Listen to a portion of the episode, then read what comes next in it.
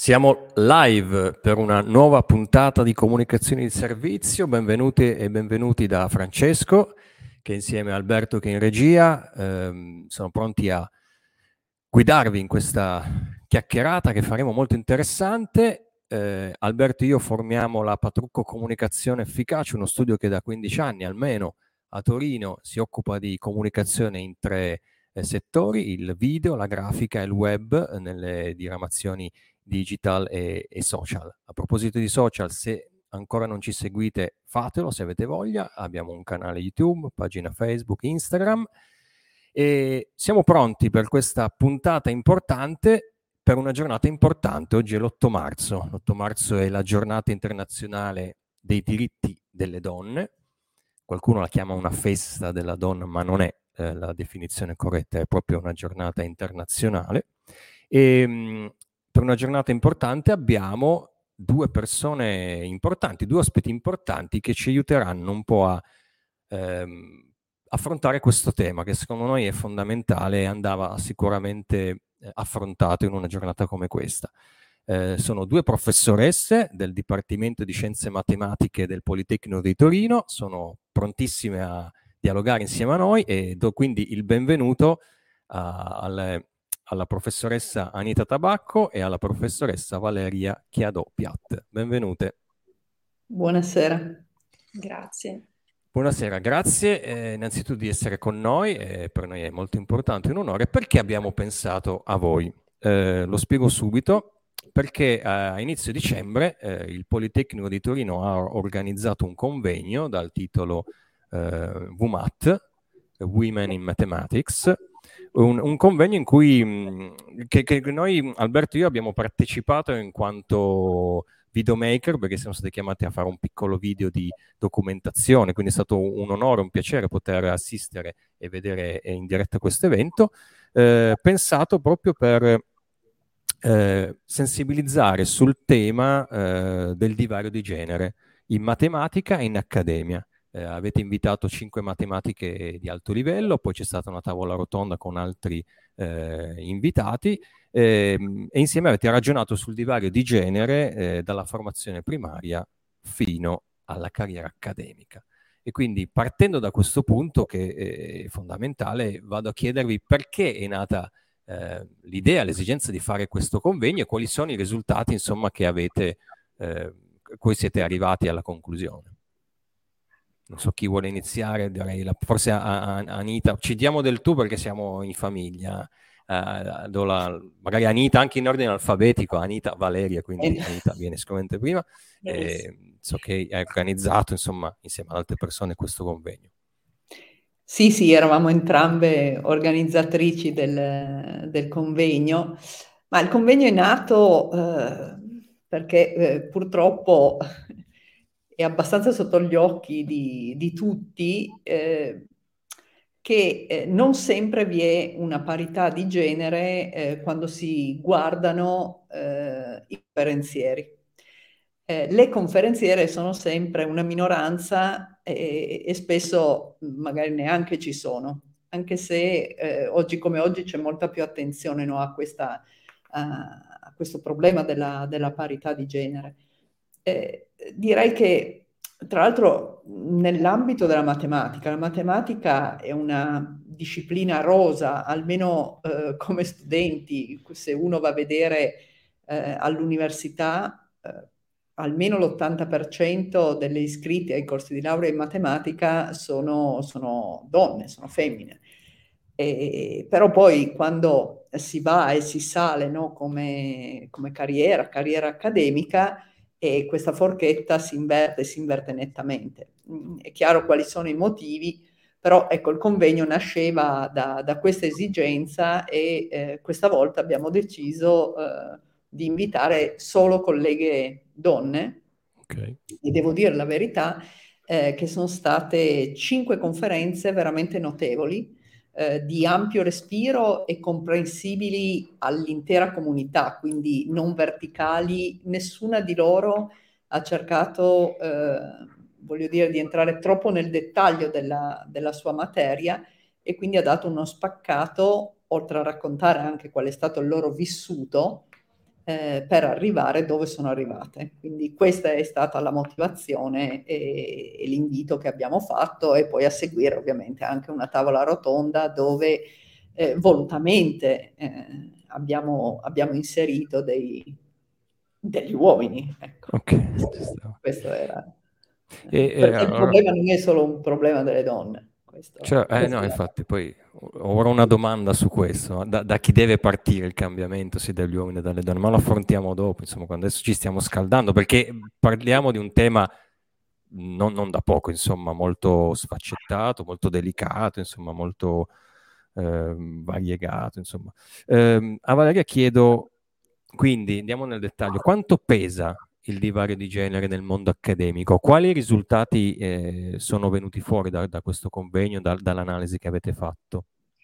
Ma non solo dal convegno, ma anche dalla documentazione che all'interno dell'Ateneo eh, si ha sul, attraverso un documento che viene stilato annualmente, ogni tre anni in realtà, e poi si aggiorna, e che è il bilancio di genere eh, vediamo eh, in modo abbastanza netto eh, una serie di caratteristiche, diciamo la, la, l'area più, più, come dire, dove c'è la, una percentuale di donne leggermente in maggioranza è quella amministrativa, mentre in tutte le altre aree, in tutti gli altri ambiti, quindi studenti, area studenti, area docenti, eh, personale tecnico, eh, do, nel nostro Ateneo eh, c'è una prevalenza maschile. Siamo un Ateneo che diciamo, opera sull'area dell'ingegneria e dell'architettura, quindi certo. diciamo, eh, fare il confronto con un'università diciamo, eh, generalista che ha tutte le discipline sarebbe anche interessante, però sicuramente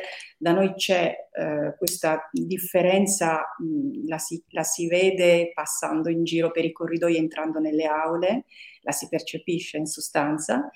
E, però è interessante analizzare proprio il caso della matematica, perché come diceva Anita prima, eh, sulla matematica, che è una disciplina che appartiene alle STEM, si parte con una, se non parità, addirittura maggioranza di studentesse. Eh, adesso magari le cose sono leggermente cambiate, ma ai miei tempi io ricordo proprio quando sono stata studentessa io, 100, tra su 100 eravamo 90 ragazzi sicuramente. E poi adesso magari l'equilibrio è un po' diverso, ma effettivamente si riscontrano sia eh, diciamo un diverso, eh, diverse percentuali nella progressione, nell'accesso alla, per chi lo fa alla carriera universitaria e poi nel salire eh, attraverso i gradi successivi della carriera. Quindi questo sicuramente è molto evidente. Eh, sì, infatti io prima mh, nel pomeriggio sono finito su un sito che riportava una ricerca, eh, proprio squ- il titolo è Quanto pesa il divario di genere e aveva paragonato eh, il mondo accademico italiano con quello norvegese. Avevano proprio preso questi due mondi ipotizzando che un paese del nord, il welfare, eh, l'approccio culturale è molto diverso dal nostro. I numeri non erano così tanto differenti innanzitutto e infatti poi volevo chiedervi che eh, visione avete a livello magari non solo italiano ma anche eh, più aperto, più europeo se non mondiale. E l'altro elemento è che il divario aumentava crescendo, facendo al crescere del, delle posizioni più importanti, no? I, nei ruoli più importanti, quindi a livello di dottorato la situazione magari era abbastanza equilibrata, nel momento in cui si sale diventa... A me viene in mente, ne, parlavamo quando ci siamo sentiti per la eh, diretta, il, il termine rettrice è, è, una parola che a me suona stranissima, quasi dire non esistono rettrici. Poi mi avete eh, giustamente corretto dicendo che ci sono delle situazioni in cui, per esempio a Roma, forse alla Sapienza, se, se non erro, eh, c'è una rettrice, eh, però è chiaro che siamo anche proprio pensati a pensare al rettore, al professore, eh, c'è, c'è, questa cultura, no? Quindi quello che ho detto corrisponde a quanto avete al vostro osservatorio e quali sono i dati italiani ed europei? Devo dire qualcosa Anita, facciamo, sì, facciamo... Eh, ma dunque, sicuramente vero che esiste quello che si chiama il fenomeno a forbice, quindi se anche all'inizio della carriera no, le, i maschi sono meno o più delle femmine, perché poi lì eh, ovviamente su alcune materie, cioè, eh, quando poi si cresce eh, si invertono le, le, due, le due rette. Eh, questo è chiaramente un problema, eh, non è solo nella matematica, è in generale in tutte le materie scientifiche e dintorni, perché poi STEM, no, le materie STEM cosiddette, eh, che scienza, tecnologia, eh, la E sta per ingegneria, eh, in inglese, engineering, matematica e poi spesso si aggiunge l'altra M che è la medicina.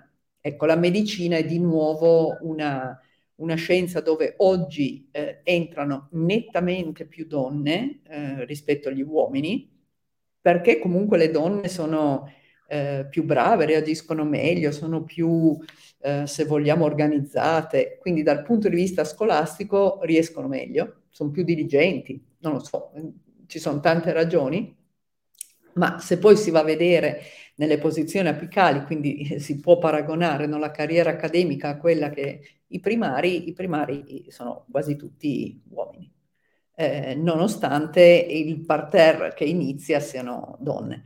Eh, questo è così non solo in Italia, ma anche in eh, molti altri paesi europei. Non parliamo poi di alcuni paesi in Asia o così via, dove chiaramente eh, il problema nemmeno si pone. Certo. Penso alle situazioni tipo l'Iran o, eh, o paesi limitrofi. Ecco. Quindi quello chiaramente eh, da questo punto di vista noi siamo in tutt'altra situazione, intanto perché possiamo studiare e questo già eh, lo, noi lo diamo per scontato, ma non è per niente, eh, per niente vero in altri, in altri contesti. Eh, lì il problema, bisogna capire che cosa vuol, cosa vuol dire, dove nasce il problema. Quindi io non credo eh, che sia un problema soltanto eh, legato a, a, quello che poi uno trova eh, entrando in università, ma anche in tante delle leggi che sono state fatte e che eh, in qualche modo scoraggiano a priori l'entrata, ad esempio, in una carriera universitaria perché se noi andiamo a vedere in questo momento il percorso è fatto da vari gradini, no? quindi uno dopo essersi laureato ha il dottorato, poi tipicamente ha qualche anno di posizione come assegnista di ricerca o contratti di ricerca, insomma ci sono varie forme di precariato, poi si entra in quello che è comunque un contratto a tempo determinato, che si chiama ricercatore a tempo determinato di tipo A, tre anni, eventualmente prolungabile fino a 5, e poi ancora un ricercatore a tempo determinato ancora di tipo B, altri tre anni, e quindi se uno incomincia a sommare no, eh, 26 anni più eh, forse 27, 28 per prendere il dottorato, diciamo laurea più, se uno è in ordine, e inizi a farti un po' di precariato, se va bene entri RTDA a 30, ne fai 3 più 2 fa 35, ne aggiungi altri 3 prima di avere una posizione, ecco, suona la campanella biologica certo. e quindi eh, uno fa il conto e dice no, non fa per me, quindi non ci prova nemmeno. Questo è il vero problema.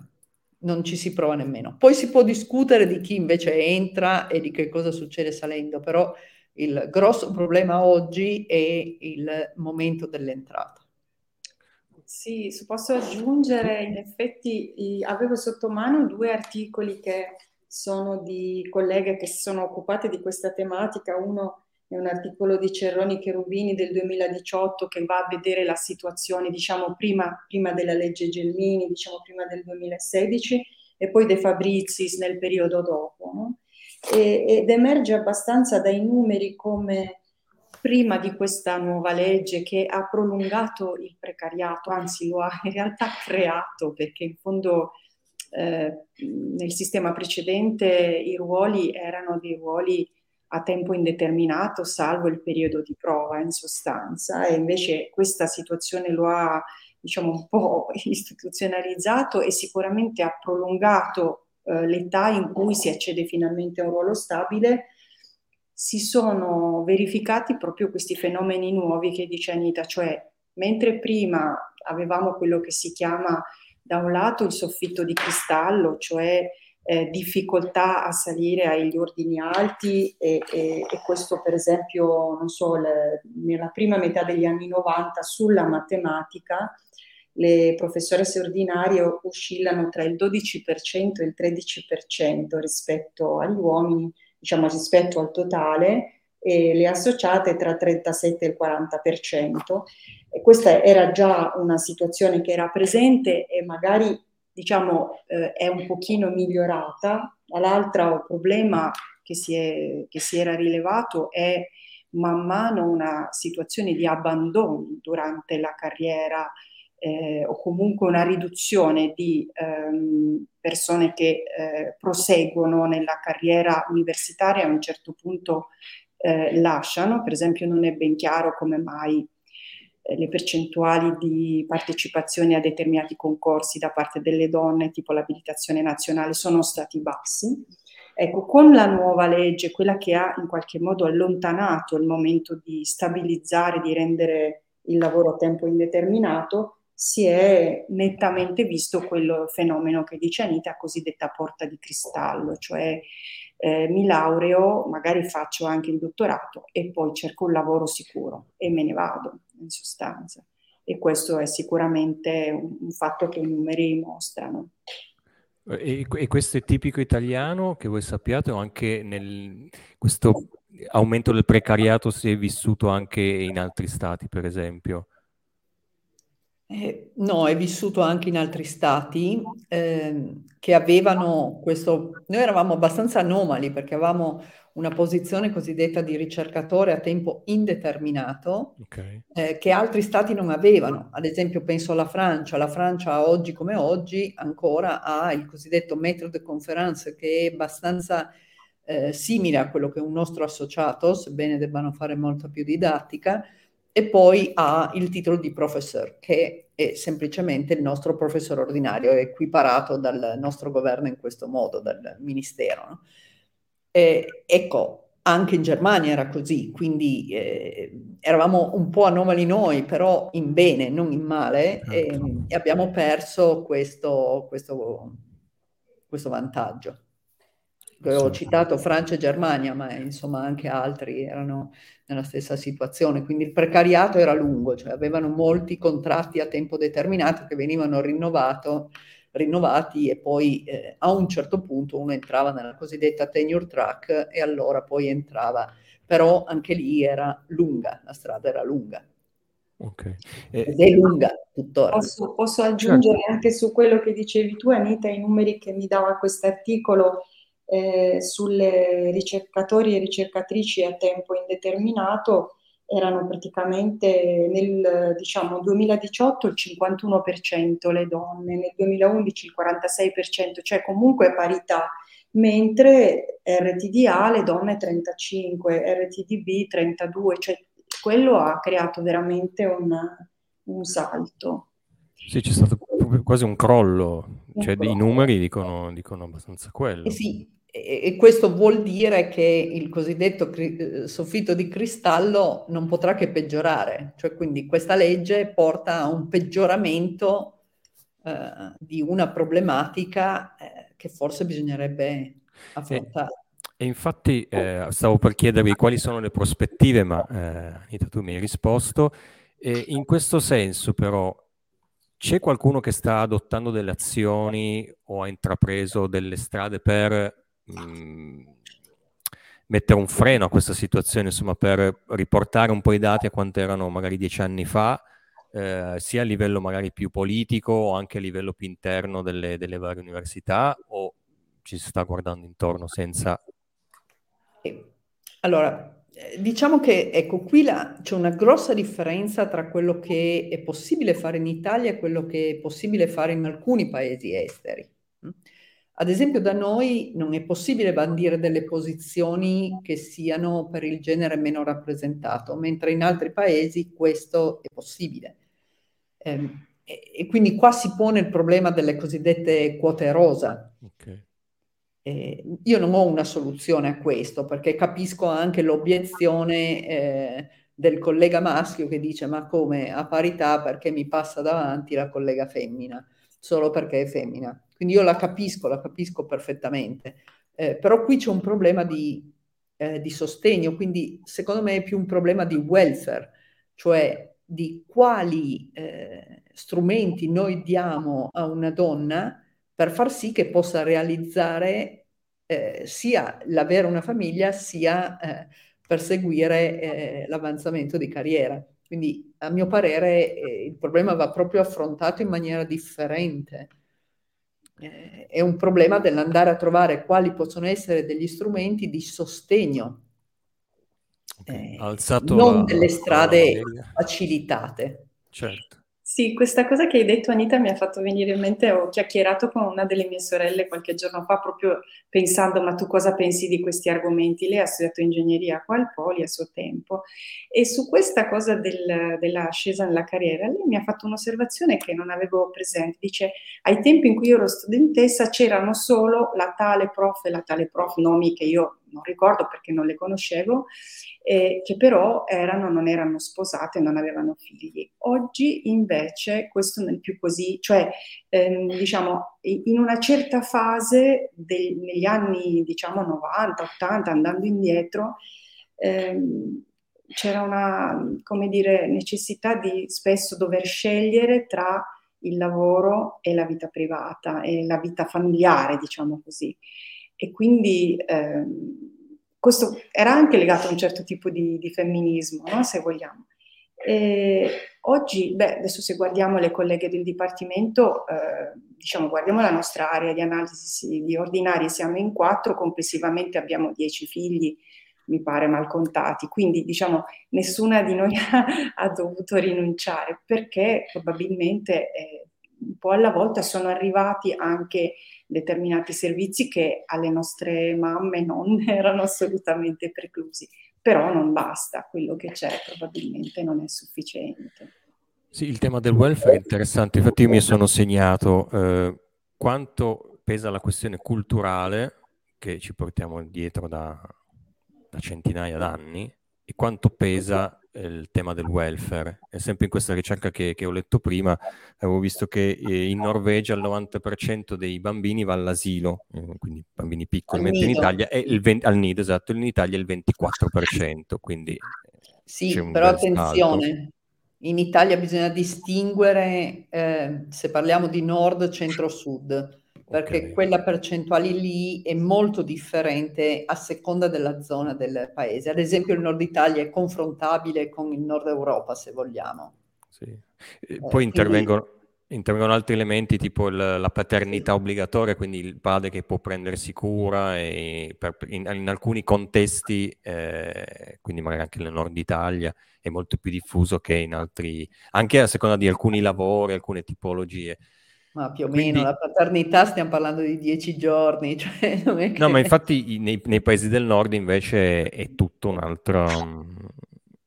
È, è, tutta un'altra storia, insomma, è veramente una paternità, almeno quello che, che leggevo. E quindi possiamo dire che il tema del welfare è quello che va a incidere nella scelta di, di una donna quando si trova davanti a una carriera universitaria, a un certo punto eh, deve fare una scelta. Eh, Diciamo che sono almeno due i punti. Una è eh, il punto di entrata, l'età di entrata di una posizione stabile, che era il problema della, cosiddetta porta di cristallo, se vogliamo, che, okay. che citava prima Valeria, e l'altra è quella, una volta entrati, eh, di sostegno, eh, proseguimento a quello che è la carriera e quindi sono, sono secondo me due, due, le questioni che, eh, che andrebbero effettivamente affrontate. Okay. E, e, eh. e, temo che sia peggiorata la situazione, almeno dal punto di vista del, dell'entrata. Ok, intanto io saluto un po' di persone che ci stanno appunto salutando, stanno già facendo qualche commento e invito anche a fare domande perché Anita e Valeria, sul, come state notando sul pezzo, sono molto eh, preparate. Eh, perché per esempio Maria Foresta dice più che un sostegno forse occorrerebbe una rivoluzione nel concetto dei ruoli e qui il discorso diventa lungo, entriamo più sul concetto più eh, culturale, insomma. Infatti volevo provare, prego. Eh, sono parzialmente d'accordo con quello che dice, quello che dice Maria. Eh, non è soltanto una questione di ruoli, perché non è che eh, per far sì che si eh, possa, no, quello che si diceva sempre, dietro un grande uomo c'è una, c'è una grande donna. Ehm, eh, io non vorrei che si dicesse dietro una grande donna c'è un grande uomo, non vorrei che ci fosse un dietro, eh, vorrei che ci fosse un a fianco. Quindi in questo senso, a mio parere, eh, se si vuole avere parità, deve essere una parità che valga per entrambi e quindi ci deve essere un sostegno che permetta ad entrambi di, di realizzarsi. Eh, eh, io quello che ho sempre detto è che eh, dietro di me c'era una grande babysitter, questo, questo a mio parere era, eh, era il punto vero e il potermi permettere di avere una babysitter, questo fa parte del welfare. Certo. Questo Quindi. è Valeria. Mi fai venire sempre delle cose. Diciamo, c'è stato il momento in cui io ero ricercatrice e, e poi, eh, o forse ero già professoressa associata, e comunque è arrivata la prima figlia, poi l'altro e così. E ricordo che, diciamo, eh, la, io cercavo un po' di fare i compromessi, di stare un po' al lavoro e un po' coi figli, perché i figli ti prendono tantissimo, no? È, è, qualcosa che hai solo in quel momento, quando sai che poi cresceranno, non ci saranno più, perché non te li devi godere quando nello stesso tempo eh, il lavoro eh, è un lavoro che a noi piace da un lato, dall'altro eh, ti accorgi che se eh, stai sotto una certa soglia eh, ci perdi, per esempio nel periodo in cui non ho partecipato ai convegni sono successe delle cose che ho dovuto recuperare, no? E ricordo che mia mamma mi aveva detto non preoccuparti di spendere il tuo stipendio in babysitter, fai venire la babysitter quanto ti serve e vivi felice quando devi essere al lavoro, vivi felice quando torni a casa. Ecco, questo secondo me, potendolo, essendo in quel momento lo stipendio compatibile con l'orario della babysitter, quello è stato effettivamente fondamentale. Riuscire anche a liberarsi del senso di colpa di lasciare eh, qualche ora i propri figli e fare il proprio lavoro. Questo è un fatto culturale per nulla banale e che forse un po' legato alla cosa che dicevamo prima, che allora era una scelta o fai carriera o... e oggi non è così. Ci sono donne eh, che fanno dei mestieri che tradizionalmente maschili, come il reporter di, di guerra, Francesca Mannocchi mi viene in mente, o la, la nostra eh, astronauta Cristoforetti, che hanno entrambe figli più o meno piccoli e li lasciano per i periodi in cui devono lavorare. Questo è un fatto culturale che dice che i bambini possono stare anche col papà. E... Sì, sì. In, in, in, questo... Se, se posso Prego. dire, su questo io sono assolutamente d'accordo con Valeria e eh, io ho tre figli come lei, quindi eh, siamo completa parità da questo punto di vista. Eh, la soddisfazione più grande come, come mamma e quando eh, mia figlia Chiara, la, la, primogenita, si è laureata, che per me è stato veramente un momento, dice va bene, ho fatto il mio, eh, lei si è laureata, poi per fortuna anche gli altri hanno proceduto allo stesso modo, ma chiaramente l'impatto della prima, e lei eh, ha messo una frase nella, nella dedica, nei ringraziamenti, eh, che mi ha sollevato, cioè quello che diceva prima Valeria sul senso di colpa, lei dice mia mamma mi ha allevato la ringrazio per avermi allevato eh, e avermi passato in maniera eh, anomala, e lei ha proprio definito anomala eh, determinati modi che poi peraltro lei adesso usa con le sue proprie figlie, no? ma anche il poter essere di esempio per i nostri figli e trasmettere loro la possibilità di andare avanti e nello stesso tempo aver famiglia. E quindi io sono molto felice che i miei figli mi abbiano già resa nonna anche in età sufficientemente giovane da potermi godere eh, nei weekend ovviamente, no, perché di giorno non lavora, eh, i nipoti. quindi per me è veramente stato fondamentale quello che, quello che diceva Valeria e anche il riconoscimento di questo modo anomalo di anomalo, così è stato definito, di, eh, di averli allevati. Eh, no, per fare sintesi, però è molto interessante questo, perché io eh, appunto la domanda eh, quanto è un fatto culturale, quanto è un fatto in, di welfare che può sostenere, c'è un bel mix qui, nel senso che c'è, eh, io le chiamo infrastrutture, no? È come per andare in bicicletta in una città ci devono essere le piste ciclabili. È bello che uno voglia andare in bici tutto, ma non c'è la possibilità di farlo tecnicamente, di farlo in sicurezza, pochi ci vanno. Nel momento in cui costruisco le, le, le piste ciclabili la gente più invogliata, però ci deve essere anche un, eh, un approccio culturale, no? di iniziare a vedere le cose da un punto di vista diverso e le vostre famiglie vi hanno eh, semplicemente girato un po' la prospettiva, no? eh, è normale quella cosa lì, di non aver paura di eh, usare, usare, di eh, affidarsi a una babysitter, di investire su una babysitter, no? Eh, e quindi è, è, interessante il mix di questi due elementi che riescono insomma un po' a, a cambiare le cose, che vi hanno permesso di essere dove siete quindi di godervi anche i nipoti, però nel weekend, perché in settimana ci sono le lezioni e, e i convegni e, e, e gli studi. Eh, mi alzerei un attimo, alzerei, mi, sposterei un attimo lo sguardo in senso più ampio, uscendo quindi dal, semplicemente dal, eh, dal mondo accademico, eh, affrontando più quello della società. Quindi, in quanto donne, vi, vi faccio due domande semplici, semplici, semplici. Che cos'è per voi l'8 marzo? Iniziamo con questa. come il 7, come il 9. Ok. Valeria? Sì, è comunque adesso, visto che oggi ci parliamo, anche un appuntamento per fare magari dei ragionamenti.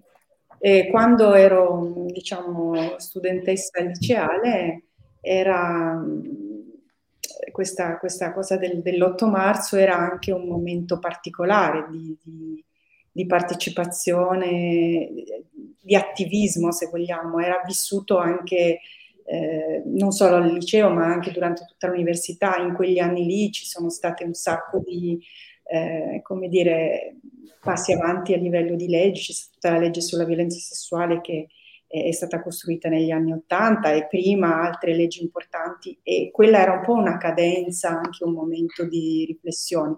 Oggi ehm, è una delle tante giornate, ma io penso che le giornate sono dei momenti per riflettere, insomma, sono, possono essere utili se vengono utilizzate eh, in questo modo. E, mh, ho dei colleghi russi, per esempio, con cui mi ha sempre molto colpito che invece la vivono come una festa dove gli uomini portano i fiori alle donne, e, o i cioccolatini, eccetera. E invece per me è sempre stata una giornata se non dico di, quasi di lotta, diciamo, ma comunque perlomeno di riflessione. Questo penso che valga ancora. Ok. E il cambiamento da chi deve partire? Dalle donne o dagli uomini o, o, da entrambi. Se pensiamo all'Iran, in Iran sta partendo, cioè quello che sta succedendo parte, è partito dalle donne.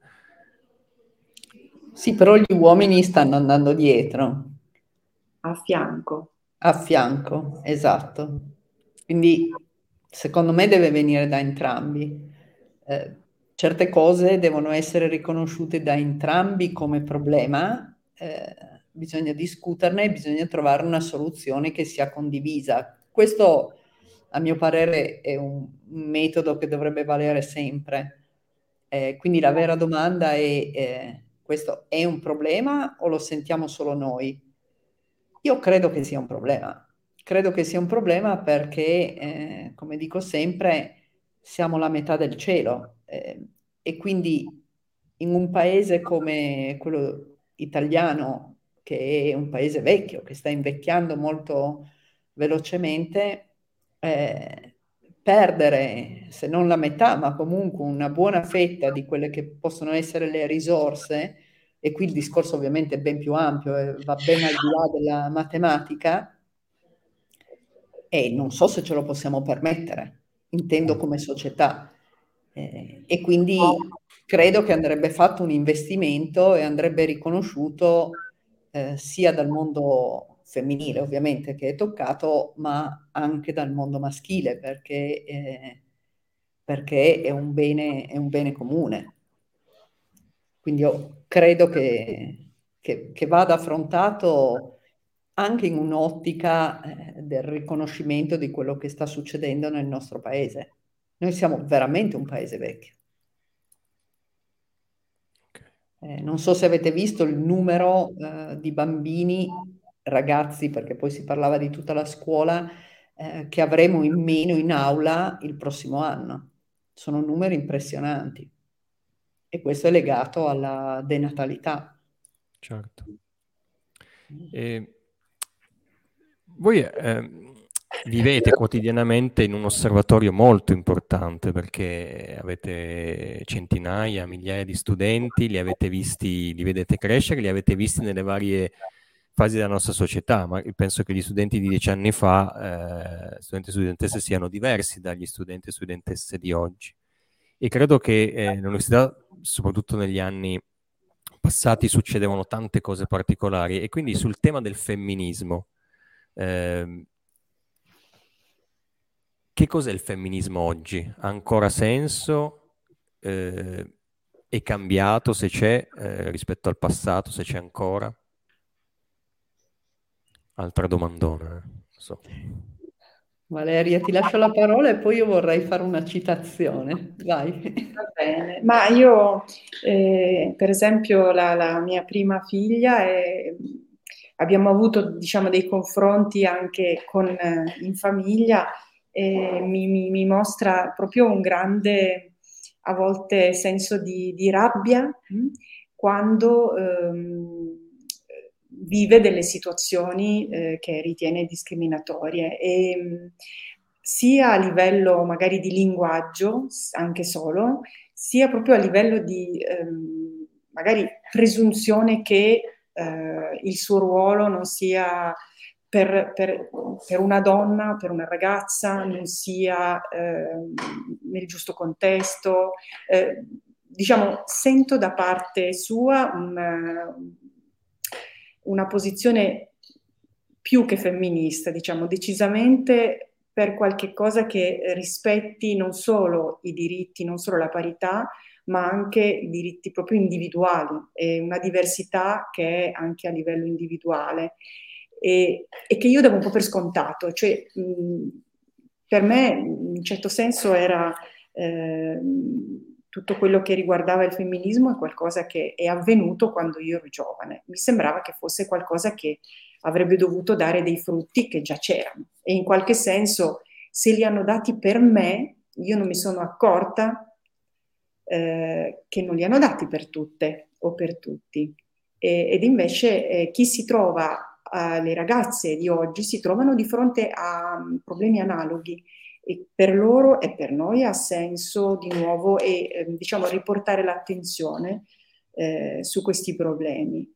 Questo sicuramente eh, lo vedo, vabbè, diciamo adesso non solo da, da, da, questa figlia, ma anche a livello nell'osservatorio così degli studenti. Io partecipo a un team studentesco dove c'è modo di confrontarsi eh, così con, su questi temi e sento molto la, l'esigenza per esempio del linguaggio inclusivo che è qualcosa che a me tocca di meno perché mh, io non mi sento esclusa dalla frase tutti o cari colleghi, non mi sono mai sentita esclusa e non ci faccio caso, mentre loro fanno moltissima attenzione a, eh, a questo problema del, ad esempio del linguaggio. Quindi sicuramente eh, di femminismo, eh, diciamo, in questo senso c'è bisogno, ovviamente ce n'è un stragrande bisogno se usciamo dal nostro piccolo mondo adesso universitario e guardiamo quello che c'è nella situazione internazionale, situazioni veramente drammatiche, dove c'è assolutamente bisogno di fare qualche cosa. Sì, hai ragione. Su questo del linguaggio devo dire che anch'io non sono molto sensibile, ma mi rendo conto che altri lo sono e qui si pone poi un problema eh, della forma o sostanza, quindi Eh, per me il linguaggio sì, va bene, eh, usiamo pure il linguaggio più inclusivo, però eh, quello deve essere solo il passo nemmeno 0, meno 5, perché eh, ci vuole molto di più. Eh, no, la citazione che dicevo che ho letto in questi giorni della Maria Caramelli, che eh, scienziata, medico, insomma, bio, biologa, credo che lei sia, e lei eh, dice questo, sono diventata femminista negli anni. Ho capito che fino a quando si lavora in una posizione subordinata, magari per far crescere il capo, allora si viene apprezzata. Ma poi quando tocca a te essere protagonista, la situazione si complica molto. E, e l'ho trovata eh, molto pertinente in, eh, in molte situazioni, cioè mh, noi siamo vice, eh, questo, come vice andiamo benissimo e, e, questo è un qualcosa che va, che va superato, a mio parere. Eh, va superato per quello che si diceva prima. Qual è il modo giusto? Sono le quote rosa? Non lo so. Eh, non sempre le quote rosa vengono viste bene nemmeno dalla parte femminile che certo. accede a queste quote rosa, quindi è un problema complesso eh, e quindi io credo che come problema vada affrontato, questo è il punto. Temo che non si stia affrontando. Eh, questo... Però lì dobbiamo andare. Eh, sul tema del linguaggio faccio solo una pausa, però c'è il momento accarambata perché c'è il saluto da parte di Anna Maria a Valeria ci tenevo a farlo perché c'è un, un, un incontro così, smorziamo un po' l'argomento interessante e poi Maria che dice eh, il suo punto di vista sul vero femminismo, secondo lei è quello che lotta per ottenere le stesse opportunità e lo, ris- lo stesso rispetto per tutte le persone. È ovviamente a suo avviso, ma è un, è un punto di vista che eh, sicuramente è giusto eh, condividere. Tornando al linguaggio, eh, noi ci occupiamo di comunicazione, né? appunto c'è questa attenzione che si deve fare adesso a mettere tutte, tutti, tut, la, la schwa, insomma, tante cose. Ed è interessante che si pon- ci si ponga il problema, no? Eh, per esempio la schwa per le persone con disabilità, mi faceva notare una persona, è difficile da leggere, persone con disabilità di tipo intellettivo e quindi anche in quel caso diventa eh, uno strumento che eh, discrimina, no? che, che, crea delle barriere. Eh, però la, la, comunicazione, il linguaggio è anche nella quotidianità, no? noi siamo abituati a non, non fare la femminuccia, eh, fai il macio, comportati da... Eh, sono cose che comunque siamo portati no? a, a, a, tenere e il linguaggio è importantissimo. Qualche, eh, un paio d'anni fa, una delle prime puntate che abbiamo fatto di comunicazione di servizio, abbiamo avuto l'onore di intervistare eh, Levi della Fondazione Primo Levi, era poco dopo il 27 gennaio, la giornata della memoria, e si parlava proprio del linguaggio e lui diceva anche dire non fare l'ebreo ha una valenza in fatto di soldi, no? perché sei il spilorcio, cosa, ha una valenza enorme. Io credo che anche in questo ambito eh, il linguaggio sia fondamentale, sia quindi nella scelta del tutte, tutti, eccetera, eccetera, ma anche nel, nel linguaggio quotidiano, anche solo per prendere in giro. Eh, Sempre eh, la domanda è questa, nell'osservatorio che voi avete delle studenti, degli studenti, delle studentesse degli studenti dei, dei, vostri corsi, notate che questa attenzione anche nel, um, nel, prendere in giro comunque rimane il fischio, quella, l'attenzione anche un po' all'aspetto del vestito, del linguaggio o c'è un, una maggiore sensibilità? Tenendo anche conto che voi forse eh, intercettate anche nazionalità diverse, non solo studenti italiani, magari anche studenti che vengono da altri mondi. Rispetto a questo fatto culturale, ci sono delle differenze? Avete notato, notate dei cambiamenti, delle questioni che sono interessanti da condividere oggi? Domandona, non so se sono stato chiaro, eh, l'ho fatto un po' confusa, però. Se posso dire, c'è stato soprattutto sul linguaggio offensivo, ci sono stati dei fatti abbastanza gravi che sono stati raccolti attraverso mh, eh, Spot Polito e altri, altri okay. portali è, è, venuto diciamo, all'attenzione nel momento in cui si parla di violenza eh, sulle donne, di violenza di genere e anche in questo senso di violenza verbale che eh, questo tipo di linguaggio è ancora presente, è presente anche purtroppo a volte ehm, da parte di docenti.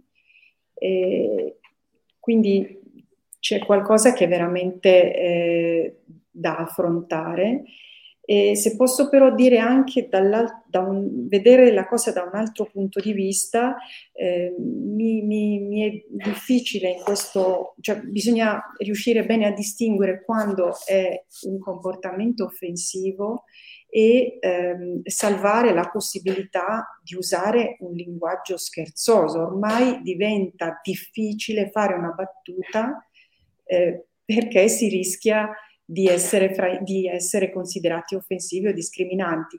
È, è, un terreno molto delicato e quindi eh, eh, sono d'accordo Francesco col fatto che il linguaggio è, è molto importante e, ed è un tema delicatissimo, un tema difficile su questo. Mi viene in mente per voler alleggerire, sommatizzare, la canzone di Gaber eh, sulla destra e la sinistra mm. che comincia eh, le parole definiscono il mondo, ma il mondo gira e le parole stanno ferme e così via, insomma, ecco.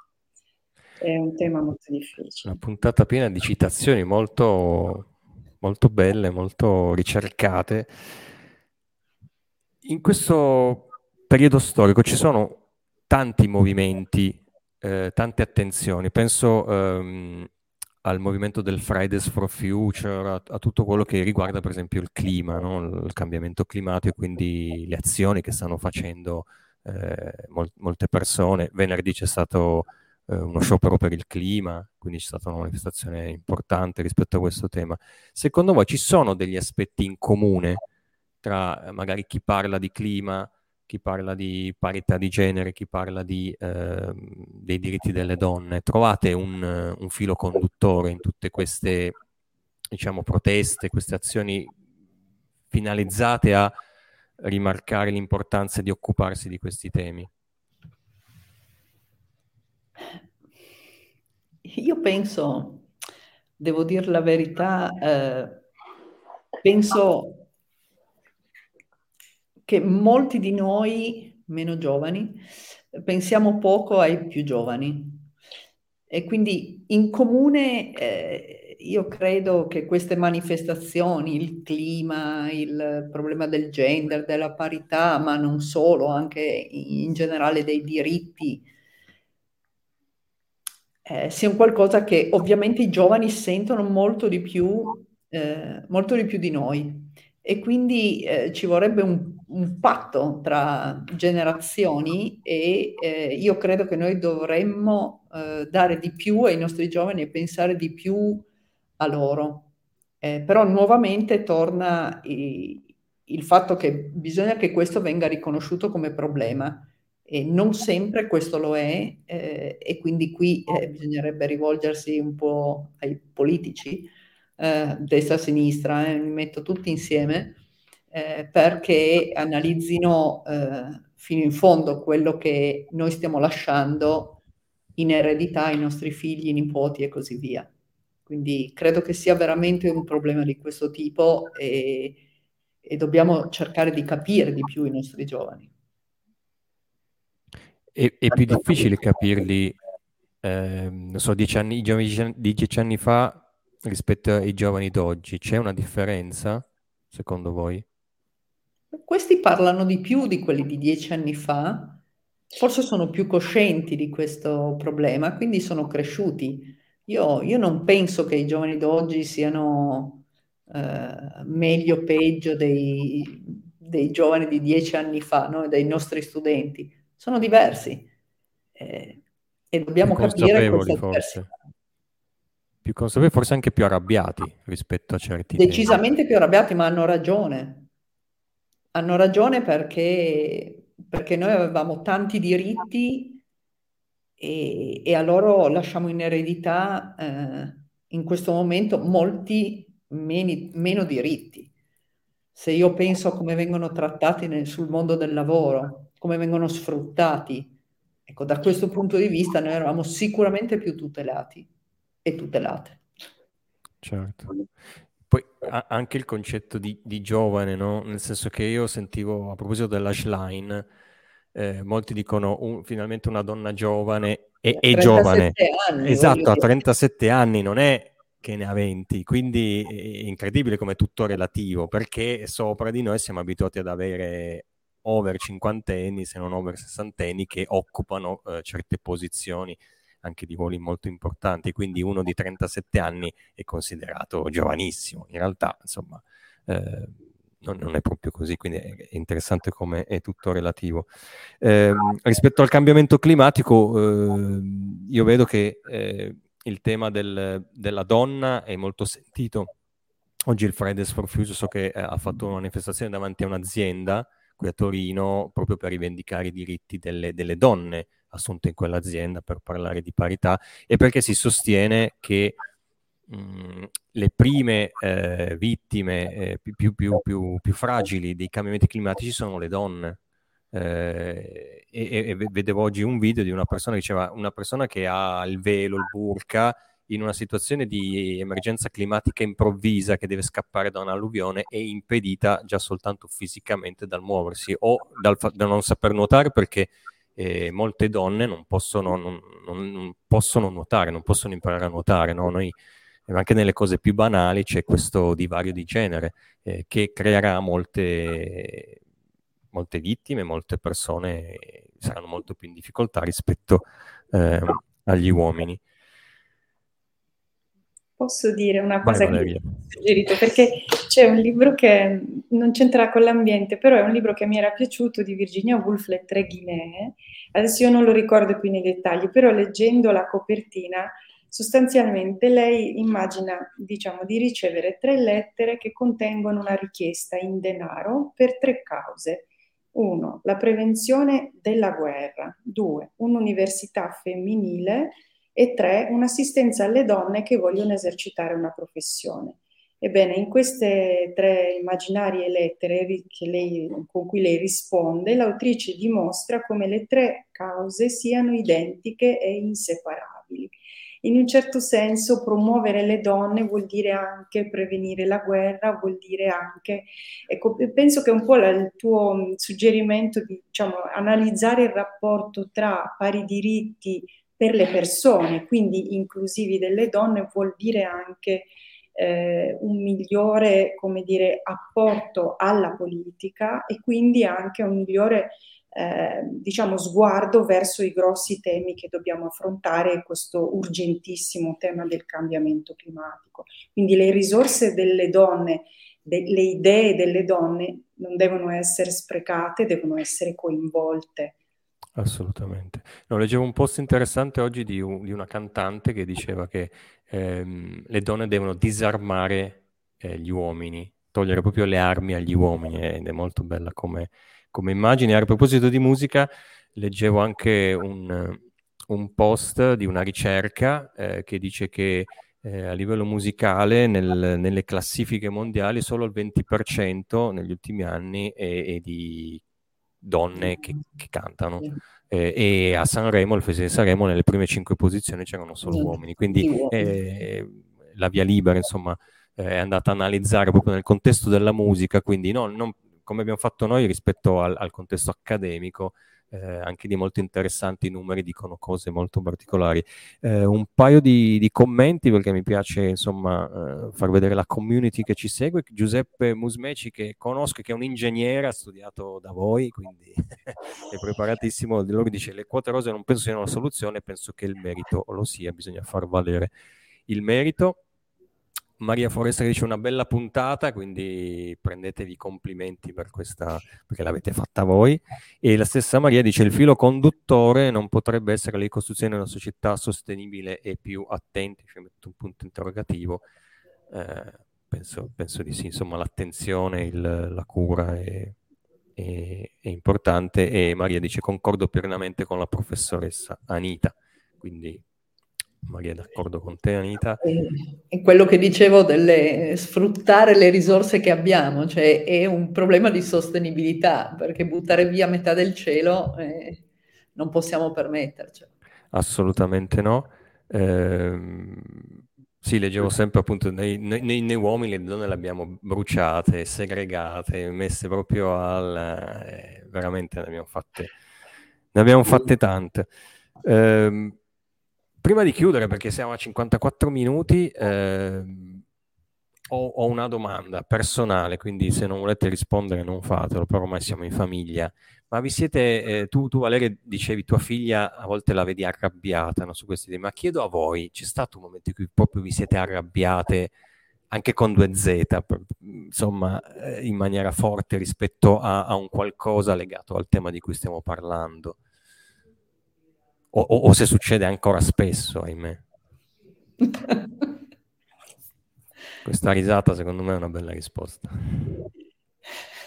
Vai Valeria. Poi... No, non sono una che si arrabbia facilmente e quindi per cose importanti forse no, non mi è, non mi è mai capitato se, se, ricordo, se non per piccole cose, per esempio la routine domestica, c'è tutto il periodo in cui avevo i figli piccoli, ogni tanto mi arrabbiavo perché mi sembrava di dover sempre fare tutto io, no? E ci sono stati proprio dei momenti in cui mi arrabbiavo, dicevo adesso basta, sono stufa. E, però ecco, la, la, l'arrabbiarsi sicuramente è, è, un fatto che aiuta a trovare delle soluzioni, a tirare fuori e quindi e poi li trovavo alla fine, si smettevo per qualche giorno di fare quello che non avevo più voglia di fare, ecco. E poi gli altri si attivavano in un certo senso, ho scoperto che un po' funzionava.